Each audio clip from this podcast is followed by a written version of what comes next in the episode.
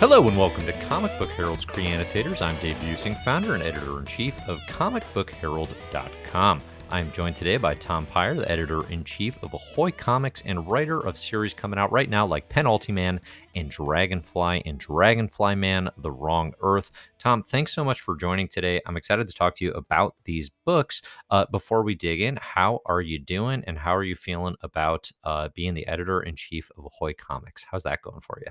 I'm doing fine, and it's and I like my job quite a lot. It's a sort Yeah. of culmination of my whole career, really. I have more. I'm doing more of my own stuff, more stuff I thought up myself, and um, and I'm uh, you know, editing the line, basically editing most of the line. Yeah. Is it a challenge for you to edit, you know, an entire publishing line and, you know, basically be writing your own books? Because you're you're writing a significant amount of books for Ahoy as well. Um, or is that something you welcome? Like you said, like is that kind of always something you always wanted? Well, yeah, absolutely. I didn't edit for like a long time after I left DC Vertigo. Mm, I didn't edit again until we started Ahoy in 2018. So it was many, many years. So I'm not sick of it, yeah. people are. But um, uh, and also I don't have I don't. We have Sarah Litt who's here as an editor, and she um, she's she did uh, Billionaire Island and Ash and Thorn. She edited those and the upcoming Blacks Mm, and uh, Darren Bennett uh, has done some editing, and Stuart Moore, when he does a book, he edits his own book. So it's not all on me. Gotcha. Gotcha. Cool. Now, in your um, Ahoy Comics works, you're playing a lot with superhero history, right? In in Penultiman and in Dragonfly and Dragonfly Man. I guess less so in uh, the Snifter of Edgar Allan Poe. There's less. There's less superhero comics history there. But Um, but there's like particularly. Sorry, what's that? there's comics history in Pope, and that's superhero comics history usually. Right. Right. Absolutely. Um, you're doing a lot of pastiche with with Superman and Batman in these these works that are ongoing. Uh, is this something that you kind of saw yourself settling into as as kind of what you know people can expect about from your work from Ahoy? Because so Penultiman, for people who don't know, um, and people should check out both these works. We'll include links in the show notes and all that fun stuff. Penultiman is definitely you know it's a riff on Superman, right? It's it's your version of that uh, in a way, right? And then there's more to it. And then same with Dragonfly and Dragonfly Man, where you have the Batman 66 version of sort of the ideals of that character, sort of mirrored against, literally mirrored against another world of the grim and gritty. And then there's crossover too with like the character behaving like the Punisher or like a more uh, a bloodthirsty kind of character than sometimes Batman is. Is that kind of the I don't know, sort of the brand that you were looking to carve out with your writing, or is that something that just it's a part of you and it's a piece of you, but it's not like you don't want it to be your thing? How do you feel about that? Right. Well, it, it's fair to it's fair to use the Batman comparison, obviously, but really, if you go back to um, 1966 times and before, the the way Dragonfly Man is and the way Batman 66 was, every superhero was that way. They were all saluting the flag and helping old people across the street and Yeah. helping the police and really sticking up for authority. They were all that way. And um, and after a certain point, they all became like ultra-violent vengeance seekers. So hmm it's it's not real. Batman is a good touchstone, and he's good to think about with this, but um, but it's not it's not really about Batman. It's kind of about all of them. Uh, but I think it is kind of second nature with me. I've read comics my whole life, and I think about them, and I think about the characters in certain ways, and think about the tropes, and uh, I do find myself at, uh, maybe trying to maybe ask new questions about them, think about them slightly differently. I don't want to do like it's not it's not like it's not like pretentious deconstruction, I hope, or anything. It's more like just what what fun haven't we had yet? Yeah, yeah, it's an interesting way to frame it. I, one thing I enjoy a lot about your approach to, you know, kind of the ongoing The Wrong Earth and the the Dragonfly verse is the the 66 Batman analog. Like when he appears in the grim and gritty Earth Omega, it's not just played for slapstick. I mean, there's some of that, like the you know the first issue of The Wrong Earth ends on a cliffhanger of exactly what you'd expect about him just not fathoming the the corruption of the cops in in these style universes, right? Um, but then he pretty quickly uses a very Batman sixty six get out of jail free card, which is you know the the bat shark repellent, right? But but not literally that. Um, what was important to you in crafting these commentaries in on like the differences between eras? You know, like having having fun with the way like what was important to you in sort of saying like I've seen these vast histories of comics and you know kind of here's here's my perspective on it that you wanted to get across to people well i started thinking about how i mean like i've been i've been around for a long time and it's it's i was really thinking about how you can look at the same chest symbol you know the same lightning bolt or animal silhouette on the same character's chest over the decades. And in different decades it has a complete it stands for com- different values. Yeah. You know, it, it the the Silver Age one it might have stood for like service and bravery and a certain like obeisance to authority, and uh, and now it might stand for like bloody vengeance. yeah. so it's the same symbol. It just mean it, it means something different to you if you were twenty or fifty, I guess. Yeah.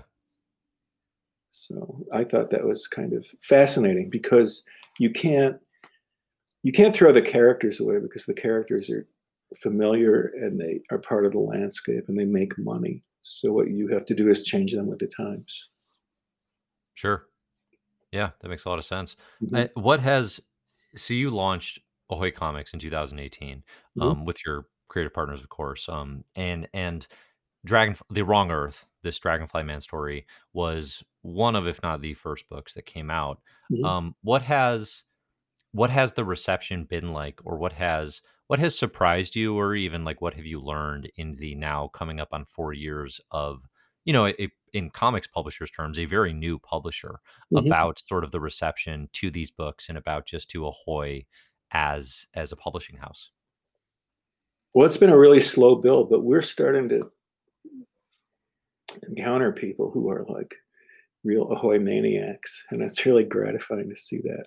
And yeah. a little surprising because when you don't, ex- I didn't expect it. I didn't expect people to become Ahoy maniacs, but but we see them on Twitter, and we've seen them at shows when we are going to shows, and, and uh, it's it's. I was I was surprised actually by just the welcome it got there was there was no like snarky response to anything we did. Nobody really came after us wanting to be tremendously critical or viewed us through a you know a lens of uh, I don't know. We didn't seem to represent anything they wanted to snark about, and I found that surprising. That's hard to pull off these days, right? yeah, if you tried to pull it off, you would fail. We didn't try. Mm-hmm. It just seemed to be that way. Yeah. So, um, that was from the beginning that was like a real shock where we had this we like announced the company at uh, the, on the hollywood reporter our publicist david hyde got us like our big opening story in the hollywood reporter and then we launched this internet presence and stuff and everybody was just really everybody who interacted with us or acknowledged us was really welcoming mm-hmm. what's wrong with us yeah yeah, that's awesome. I I wonder if I wonder if a lot of that has to do with and and definitely as the as you've been putting out books, there's a there's a self-deprecation that you have like in letters, you know, just like you notice like there's a you're often having fun at your own expense. Um I think I I'm guessing I'm not totally talking out of school when I say like there's that kind of that Stan Lee influence of like welcoming and just like I don't know, just that that cordial, earnest sort of like you're a part of this, but I can make fun of myself too. I, I think people find that especially charming in, in, an era where you know there's so much cynicism about everything. I, I think that is part of Ahoy's charm. At least that's what I find. I suppose. Thank what you. I would. really nice yeah. I don't. I haven't heard anyone articulate that, and we do. What you're describing is exactly what I go for when I write those text pages, and mm-hmm. I just want to. I remember just being a kid when Stan was running Marvel, and it was like you know he was like our pal. You know? Yeah. Like yeah. nobody, the other companies weren't like that. It was like the other companies, you, you liked the other companies, but they would be very formal in their in their interaction with the readers when there was any. So uh, thanks thanks for seeing that that way because uh, and humor is like it's the one like it's just the, at this very center of what we do. Our books aren't all comedies by any means but they all have to have a sense of humor and i think that's what that's where we really try to set ourselves apart. Yeah yeah no i think that definitely stands out. What what's the hardest part of sort of driving a, a line of comics in 2021 like what what is the most challenging thing for you as editor in chief um, in the in the current comics landscape?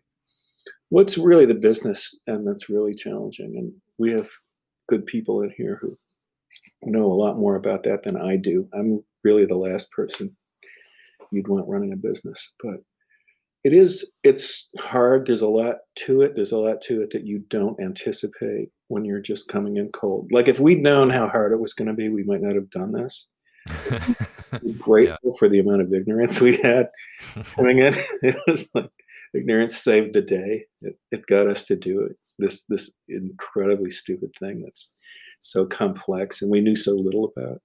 Yeah. Um, but probably the hardest thing for the last year uh, with the pandemic, it's just it it makes it very hard to predict the future and what things are going to be like four, six, eight months out, and uh, that's that's starting to feel better now. But it was really hard to make decisions all through 2020 because we didn't sure. know. I mean, our store is even going to be open in October. We just didn't know. Mm-hmm. You know, because we knew more surges would be coming and how much of an effect would they have. So that was really difficult. So there, there were at this moment we would probably have more, a greater number of books out or a greater number of books out for this summer, but we just couldn't commit to decisions, not knowing what the world was going to be. Sure, sure, But right. getting to where we'll we'll be building up again, but it might look a little thin over the summer. Gotcha. Gotcha. No, that makes sense. I mean, yeah, 2020 just throws all planning and all metrics. Like you just got to throw them out and kind of, which is challenging. I work in marketing by day. No, And anytime, typically we would do like year over year projections and things like that. And it's like, it's like, why are we bothering? like, like the world is totally different. yeah, it's just like we just yeah we have to go through the motions so we don't forget how to do it. I guess, or, hmm but it's like I also have to sing, I have to single out our publisher Hart Seely because he never gave a pencils down order. Whatever was being worked on when this all started, it all it was all completed and the people were all paid and um, and there was none of that. So That's good. yeah, That's good. Gotcha. Cool. So let's let's talk a little bit about Penultiman, which is a five issue series that just wrapped up. Um, as this podcast will be going live, that trade will be or should be available shortly, so people can check that out. Uh, the complete series uh, that you did with artist uh, Alan Robinson, which is a really enjoyable, uh, again, kind of a it's a riff on Superman, but you know, obviously with a twist. Um, with Superman, the inversion today is so often that it's like, what if Superman broke bad? Right? It's like we see it everywhere. Like it's in Injustice, it's in The Boys on Amazon. Right?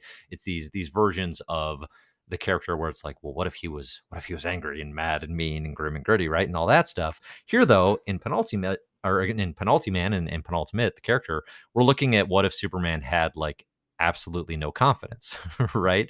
And was unbearably hard on himself Mhm. for not living up to the standards, the the unreasonable standards of his parents. Um, where did this project kind of begin for you, and why was this a concept you you wanted to sink into? Well, I, I the first thing that occurred to me was this one gag where um, he goes away for a couple weeks and he leaves his robot duplicate in charge. Mm, He goes away and he comes back two weeks later, and all of his long-term problems have been solved by the robot. mhm, Like his arch enemy has reformed, and his secret identity has gotten a promotion at work. And he comes back and he sees his android really is so great at being him. Uh, how can he even face that? How can he face himself after that? So that was the first gag, and fr- from that, that just sort of uh, suggested other other avenues of self-loathing. And mhm. Uh, so it became this thing where he's got a good, like early life traumatic reason to think very little of himself, um, even though he's great. And um, his android understudy sees this in him and decides to fix him. So Yeah. it's a it's basic it's more, it's as much of a two-hander as anything I ever wrote. And it's really can the ro- can a can a sidekick fix a hero and can an android fix a human and can anybody fix anybody? Yeah. And Right. About that. That's interesting. Yeah, because it's definitely it's very as the book progresses, it's very easy to connect to and relate to Penultiman, definitely myself. Like even it, it's kind of that thing of like if you have any kind of online presence or, you know, in my case, I run a comic book website and, and do a podcast and this and that. And like I can get 99 really gracious nice positive comments and then there's that one negative one and it's like that's my day is reacting to Are you kidding? We yeah Mark Waid and I used to go on Usenet in uh, like the mid '90s, and hmm it was the same experience. Your comic book comes out, and there's 80 raves, and there's one person who hates it, and that's all Mhm. you think about yeah the person who hates it. So um, that's really funny. That's really funny. We used to talk about that endlessly. hmm no it's it's it's i think it's just for a lot of creative types like it's a it's a very human experience and for Penultiman it's just this thing of like he can never shake it and and one thing i found really interesting with the way the story plays out and i won't spoil anything too heavily um but there aren't like easy outs there Mm-mm. aren't like easy answers um and actually like by the time we do get to the conclusion it's very much it's it's something i absolutely did not see coming um it- was it i guess what was in, important to you not to like take it too seriously because it's a lighthearted story Mhm. um but what, what was important to you to say kind of about like you know mental health and just like dealing with like being hard on yourself um what what kind of message messages did you want to convey I don't. I don't. I don't know if I've figured it out enough to want to really convey certain messages, except, you know, I guess one message is uh, this is what this is what a person really feels like. Do you really want to be rough on this person? hmm And Mm. um, uh, it, I won't say. I'm glad you didn't see the ending coming. Thanks for saying that. yeah It, it ends in a way where they come up with a solution to his problem that kind of pr- might have made you cringe. And um, but it the thing that it does have, and I, you know, it's probably a bad idea what they're doing, and it probably won't work. But what it does have is it's the first time he has any level of acceptance Hmm. of the way things are, Hmm. and uh, he's not kicking against it. He's giving something a try, and and in, to that extent, I thought it was kind of a happy ending, even though that doesn't really come through. yeah i mean he's he's smiling right like Penultiman like by the end of it he's like he seems happy and it is it is a weird twist because Yeah. you you what you're like you want to grant him that but at the same time the solution like makes you think like you probably shouldn't be that happy about this Yeah. this is a bad idea. Yeah. But maybe No, not. Maybe not. I see it as a finished story. I don't know if I'll ever go back to it. But there is yeah i wondered there is this ambiguity at the end. right I'm not Right, going yeah. to go back to it, but I might not have to. Sure. It definitely it definitely could stop here. And and I don't think there'd be anything wrong with that. Um and sometimes it's good for good for stories to have endings. I think we forget that sometimes as fans of things. Uh with with The Wrong Earth, did you anticipate that would be something you'd go back to uh, as quickly as you have and kind of to the degree that you have right away? Yeah, I love those guys, and Yeah. there there are endless ways to uh, kind of frustrate and humiliate them. I think. Yeah. And, uh, Yeah. The fact that they're so different yet so the same sort of increases the variety of things you can throw at them. I think. So now, Night and Day is the is the miniseries that's coming out currently. We actually had the fourth issue dropped um, the day before uh, we're recording here. And is that uh, so? Is that another six issues? And then is there more planned beyond that, or is it kind of a wait and see? Yes and yes. There Cool. is six issues, and there is more planned. Awesome, awesome. Uh, yeah, those characters are so fun. I definitely have been having a a blast with it. It actually got me to go and watch more clips of Batman 66, which I feel like is this cultural touchstone that definitely growing up and getting into comics, I did not I did not have like the correct appreciation for in the sense that it was just sort of like, oh, that's an old goofy thing that probably I don't need to pay attention to because it was, you know, the silly thing for another generation that I missed out on. Um, but what I'm realizing more and more is like it kind of its influence and just like the way I don't know, the way that voices and critics and creators talk about it, you know, like reverentially, um, and just the influence it's had on so many voices, it's like actually having a better understanding of that is having a better understanding of Batman and just kind of like the way comics have permeated media. It was a critique of comic books, and it was 100% accurate.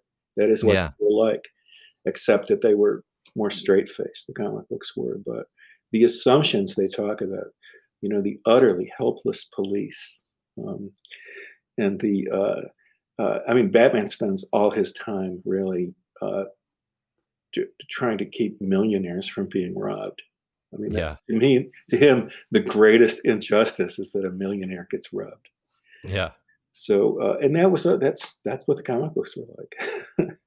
You can't blame the the Batman TV show for that. Mhm. Um, I love watching the show. I love watching the 1st season. It gets it's a show that every season gets worse.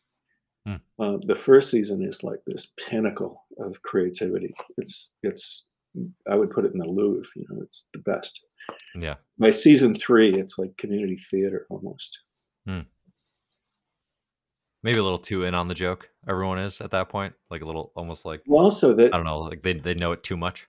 I have no idea where the money went. I mean, you look at you look at season 3 season 1, they were doing these setups of, like, action that looked like comic book covers and stuff. Season Yeah. 3, there's every hideout is, like, black curtains. Every villain hideout is black curtains with Yeah. picture frames hanging on wires. That's everybody's. Like, there's no money left, and I have no idea why. That is bizarre because it was so big even in the moment. I mean, it was so immensely popular, right? It's not it's not like it was underappreciated in its time or something. It wasn't. It was it was huge. It was absolutely huge. But when it I'll tell you, when it fizzled, it fizzled. I mean Yeah. and it fizzled before they got to season 3. But uh, it was a it was a fad. For sure. But he For was sure. Yeah. it was it was so huge, you know? He was on magazine covers, which was a huge thing then. We used to have things called magazines. So, speaking of so part of, you know, the Ahoy Comics principle was, you know, these these magazine style books where you have the comic up front and then you have written material in the back. I'm Mhm. curious, and by you know, sometimes even without pictures, right? It's like a very novel concept to to readers like myself.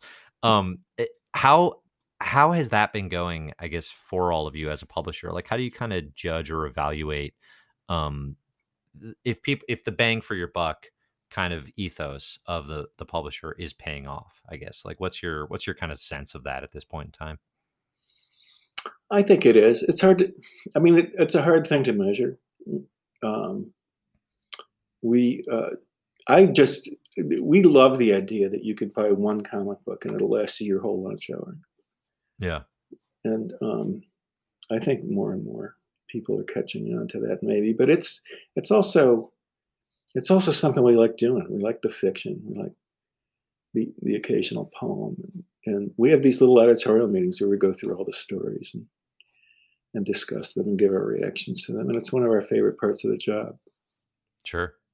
And and dealing with it's a it's a it's a great opportunity to work with more people, including artists. I mean we can get people in to do 1 picture a lot easier than we can get to do a comic book, and we can draw from a bigger field. A lot of people don't know how to draw comic books, but they can illustrate. Sure. Um, uh, creatively, it's really satisfying. I don't know if it helps our bottom line or not, um but it's not you know, if it were if those pages were all comics, it would be all it would be more expensive for us, so maybe it does help. Sure. Yeah. No, that's interesting. No, I I do I just find it increasingly interesting as especially with, like, newer publishers that try to enter the market today, and it's like, okay, Mhm. how do you how do you succeed in comics? How do you make yourself stand out? I just find those because you see you see publishers enter with different approaches, right? And you see um, someone like Vault Comics has come on, you know, pretty successfully recently, and they're they're just kind of pure comics, right? It's just pure like, okay, we're just going to do the highest quality we can do, kind of thing. Um, and then something like a bad idea is this very strange uh, and different approach to like, okay, we're just these are only in shops and there's kind of an exclusivity to it and they're only in certain shops, right? And then with Ahoy, it's like, okay, that's we're going to have a comedic sensibility typically, um, and then we're going to have all this extended backup material. And I'm just I'm perpetually curious as a reader, like which of those there's value in all of them, but it's kind of like what is because I, I, think everybody, you know, if there was a magic bullet, somebody would have figured it out, and they'd be owning all the comic sales, right? And exactly. um, you know,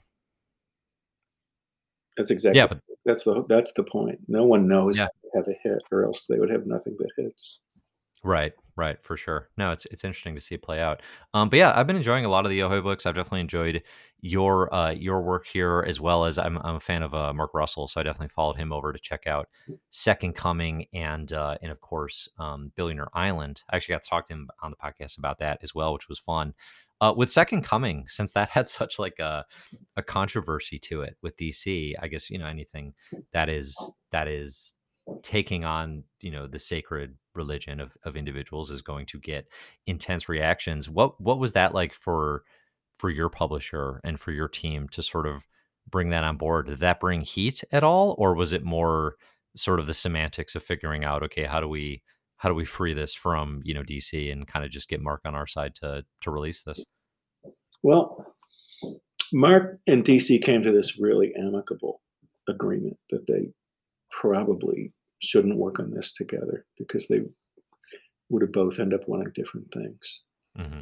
And um, uh, so we really wanted it. We really wanted it, and and they were kind of uh, they were checking out a whole lot of different publishers, which they had a right to do to like see who they wanted. And we'd already worked with Mark on some things, and it just fit our sensibility so well. We were having like stomach aches over, will we get this? Yeah. And uh, we were really happy when when they chose us, and uh, we're still happy. But uh, when it was going to be a DC comic, DC is a big company owned by a bigger company owned by a still bigger company. It got immediate attention from people who wanted attention for themselves.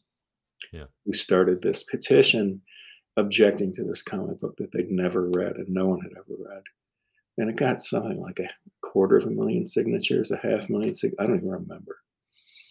And uh, so we thought we would get like a lot of pushback from somebody on this, and it just never materialized, particularly when uh, it was actually published and people could read the story and see that it wasn't like what they were thinking it was going to be. It wasn't going to be this like cheap mockery of religion.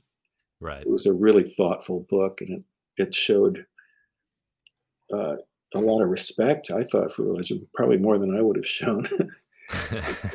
sure. Yeah. and um, uh, we just started getting letters from religious people who liked the book. Mm-hmm. Um, for the first series, for some reason, we we ran these marathon letters, Collins, and it was all these mostly religious people responding to it very positively, but in all these different ways, and it was really interesting for me to read. Yeah. Uh, and but and even that's evaporated. Like we don't get those letters anymore. But hmm. but the the objection there was one somebody tried to like duplicate the success of that first petition by by doing one and it it got like a it didn't get any quarter of a million signatures i'll tell you that. It was yeah. it was uh but i was proud because my name was i was one of the things they were objecting to. You can check that off the list of uh of life goals yeah now is that is Second Coming the is that like the biggest book for you guys? Like has that been the hottest seller? Yeah, absolutely. Yeah. Absolutely. Okay. That makes sense. No, it, it, I was definitely impressed, and I probably talked about this when I interviewed him, but I was definitely impressed with the yeah the thoughtfulness of of Jesus in that book, sort of of the way that he comes across as the most um the character you'd most want to imitate you know, the the character you'd most wanna emulate, I think, in many ways, um, and and there's a lot of really good jokes in there as well that definitely, you know, which is his style certainly, uh, but there's there's a level of thought and care to it that I I imagine the petitioners did not anticipate, which is cool. No, they didn't. Uh, they didn't. Mark has a way of uh, thinking deeply about things and coming up with original uh, thoughts about them, but putting putting them in a story in a way that it goes down so easily. hmm It's like there's such deep thought in it, and it's so easy to read at the same time that Yeah. that uh, that's just a stunning combination. Yeah, no, it definitely makes his stuff stand out. Um, so we have Penultiman. People should check out. We have Dragonfly and uh, in Dragonfly Man, the various books, including uh, the Wrong Earth Night and Day, which is coming out right now. Uh, before I ask you what's next, does Pen Ultimate exist in the Dragonfly Man universe? Are you crafting a shared universe of any sort in your head, at least? No, No. Okay. not. Okay. Will it ever happen? I don't know, but there's there are no plans for that. I love. I used to love working for Marvel and DC because I was a kid reading their stuff, and it was amazing to just grow up and and write a story with Superman or Spider Man in it. And um, there was and the people were great, and there was a lot of great stuff about it. But the thing I didn't like was having to stop my story in the middle to accommodate some crossover. Yeah. Yeah. And uh, it seemed like you could never do the story exactly the story you wanted because there was always something more important. And that's Yeah. something I've really, well, first of all, you can't beat them in a shared universe. You don't want to beat them. You don't want to play their game, really. I mean, how could you win anything?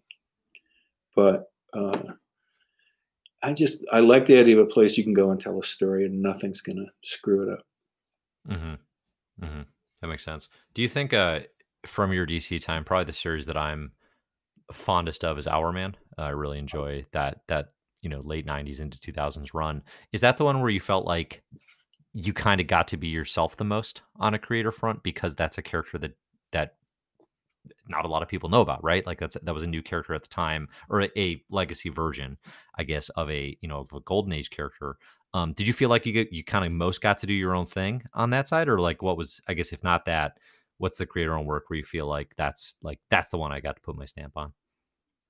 Well, that was it, but it's not because it was the first time I got permission. I thought it, I felt like it was the first time I knew how to do it, or even approach. Mm, Um, that was one of the best experiences I ever had, and I, I did feel like I was writing from myself, and I was writing stories that no one else would write because they weren't me. yeah, But and it was the first time, but I really think it's not because any people have been telling me not to do that. I just I just you have to write a lot before you can get there, I think. Or at least I did. yeah, sure, that makes sense. Interesting. Uh, so what's what's next from you, and and what's next from Ahoy?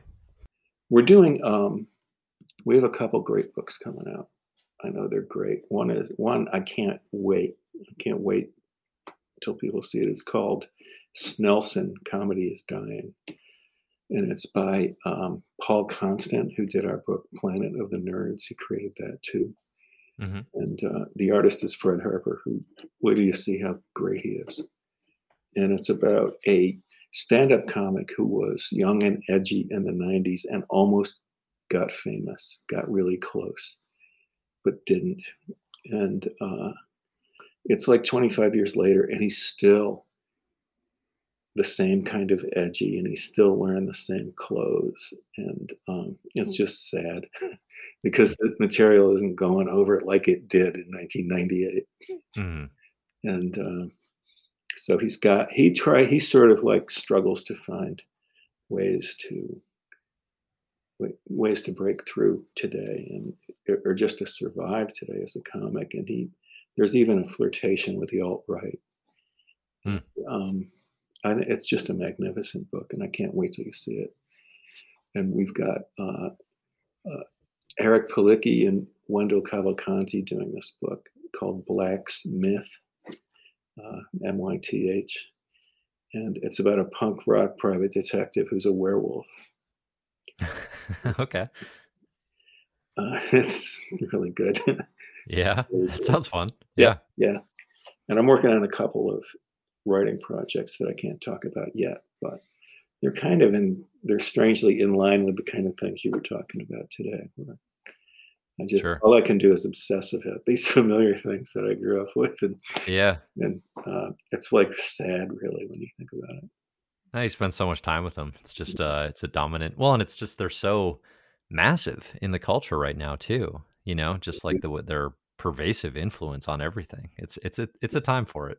And it and if you if you if you think of an approach that you really feels like no one has done it, and it's interesting on its own terms even apart from that, that's just a Mhm. good feeling. Yeah. Yeah. No, I can see that. Alright, cool. Tom, uh, this has been a pleasure talking with you. I appreciate you taking the time. Uh, again, I recommend people check out Penultiman and, uh, and of course, all the Wrong Earth stuff, which we'll link here in the show notes. Otherwise, Tom, uh, where should people find you, uh, or or, you know, find more from Ahoy? Well, we have a website, comicsahoy.com. Um, on Twitter, uh, the company is at Ahoy Comic Mags for magazines, and I'm @TomPeyer. Easy enough. Thanks for listening, everybody. I'm Dave Buesing again. You can find my stuff at comicbookherald.com. You can find me at Comic Book Herald pretty much anywhere online. And as always, enjoy the comics.